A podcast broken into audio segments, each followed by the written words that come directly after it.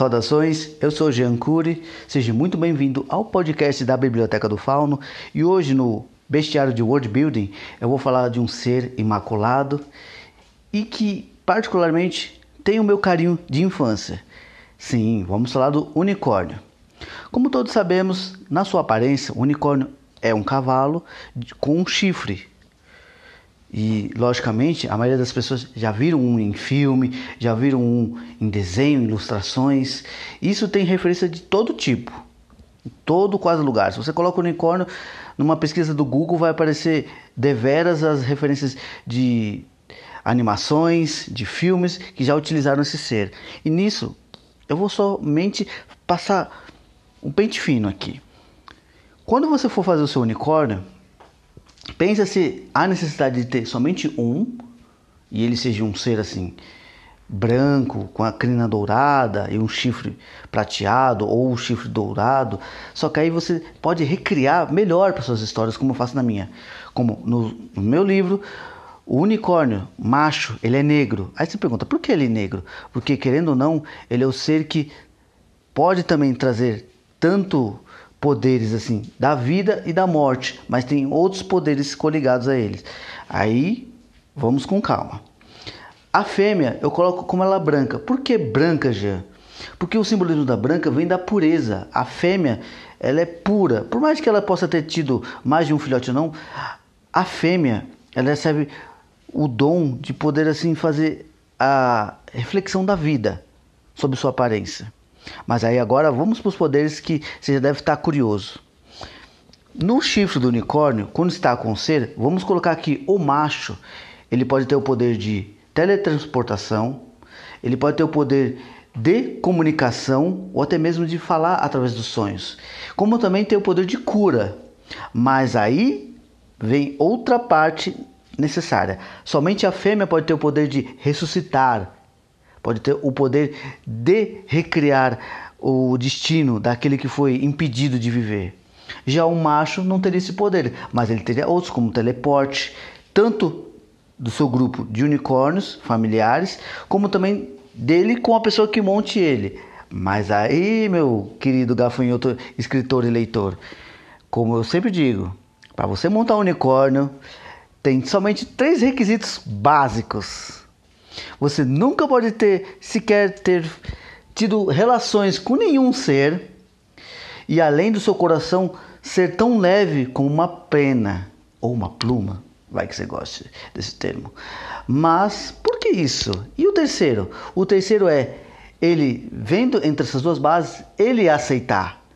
Porque querendo ou não, a, a honraria, a dignidade de você poder tocar nele e ainda mais montar. Logicamente que ele dá mais assim é, aceitação a crianças, a donzelas e até mesmo heróis que mesmo já tenham passado por tudo isso que eu falei, ele tem uma causa tão nobre que ele não importa de morrer após ele montar um unicórnio. Porque querendo ou não, você também pode criar um poder de maldição, porque se uma pessoa montar um unicórnio ou tentar matá-la, aquele ser que fez contra o unicórnio pode referir uma maldição de vai morrer daqui a sete dias ou no próximo amanhecer. Se você não quiser se inspirar num conto oriental de filme, né? Mas é o que eu digo.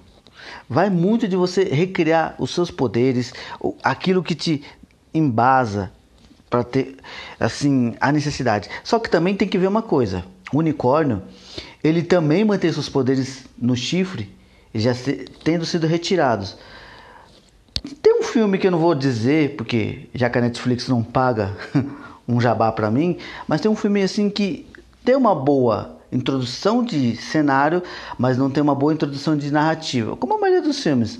Mas uma hora eu vou dar certo na vida e eu vou recriar algumas historinhas boas. Mas tirando isso e tirando é, a base de influências, o seu unicórnio, como todo mundo vai descrever assim na história, ele é um cavalo com chifres, mas ele não precisa ser somente um cavalo com chifres que não mostre algo que outras pessoas não tenham visto. Afinal, o seu unicórnio também, ele pode ter o domínio sobre a fauna e flora. Ele também pode ter um domínio sobre ilusões, vai de você recriar algo que o seu unicórnio tem de melhor e único. E uma coisa, um detalhe que um poder que o unicórnio também tem, todos eles são imortais, tá? Por mais que eles possam nascer, envelhecer de uma forma estagnada a sua natureza, quando ele chega no seu ápice da sua maturidade, ali ele fica. Oh meu Deus, como eu queria estar assim. Independente das coisas, né? Mas, deveras, vamos parar para pensar. Qual a necessidade e utilidade do unicórnio para você?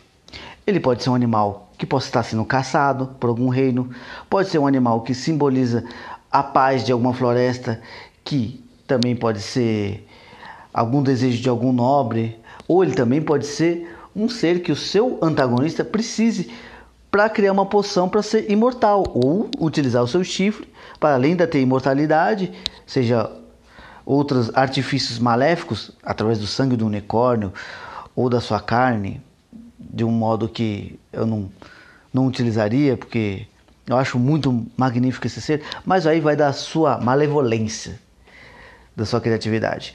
Mas uma coisa é, se você for utilizar ou recriar seu unicórnio, vá com calma, porque os meus eu fiz de uma forma que eles são quase considerados divindades da floresta.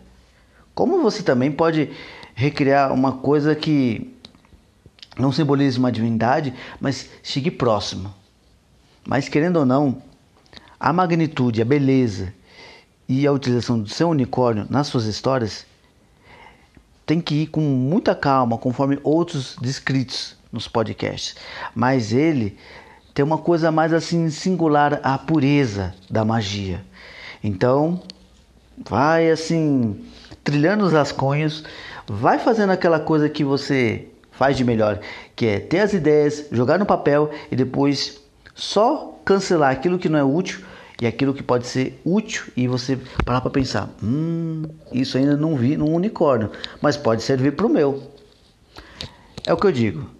Tudo numa base bem construída é uma forma que você pode seguir a criar não somente boas histórias, mas também algo que você ache lúdico, algo que você compõe assim uma poesia através desse ser. Eu só espero que você faça é assim dele um marco, tanto ativo como passivo. Afinal, os seus unicórnios eles podem ter sido até mesmo seres que um dia existiram. Vai que somente o chifre do unicórnio seja o último simbolismo. Aí vai das suas histórias. Eu espero que os, tudo que eu tenha descrito aqui seja útil. Deixe seu feedback. Mantenha assim contato através de mim nas redes sociais. No que precisar, eu ajudo qualquer escritor, como também quero ser ajudado. Você acha que às vezes eu não peço alguma dúvida, peço alguma ideia ou também sugestão, estamos aqui para isso, um ajudar o outro. Eu sou Jean Cury, seja sempre muito bem-vindo ao podcast da Biblioteca do Fauno. Um grande abraço e saúde a todos.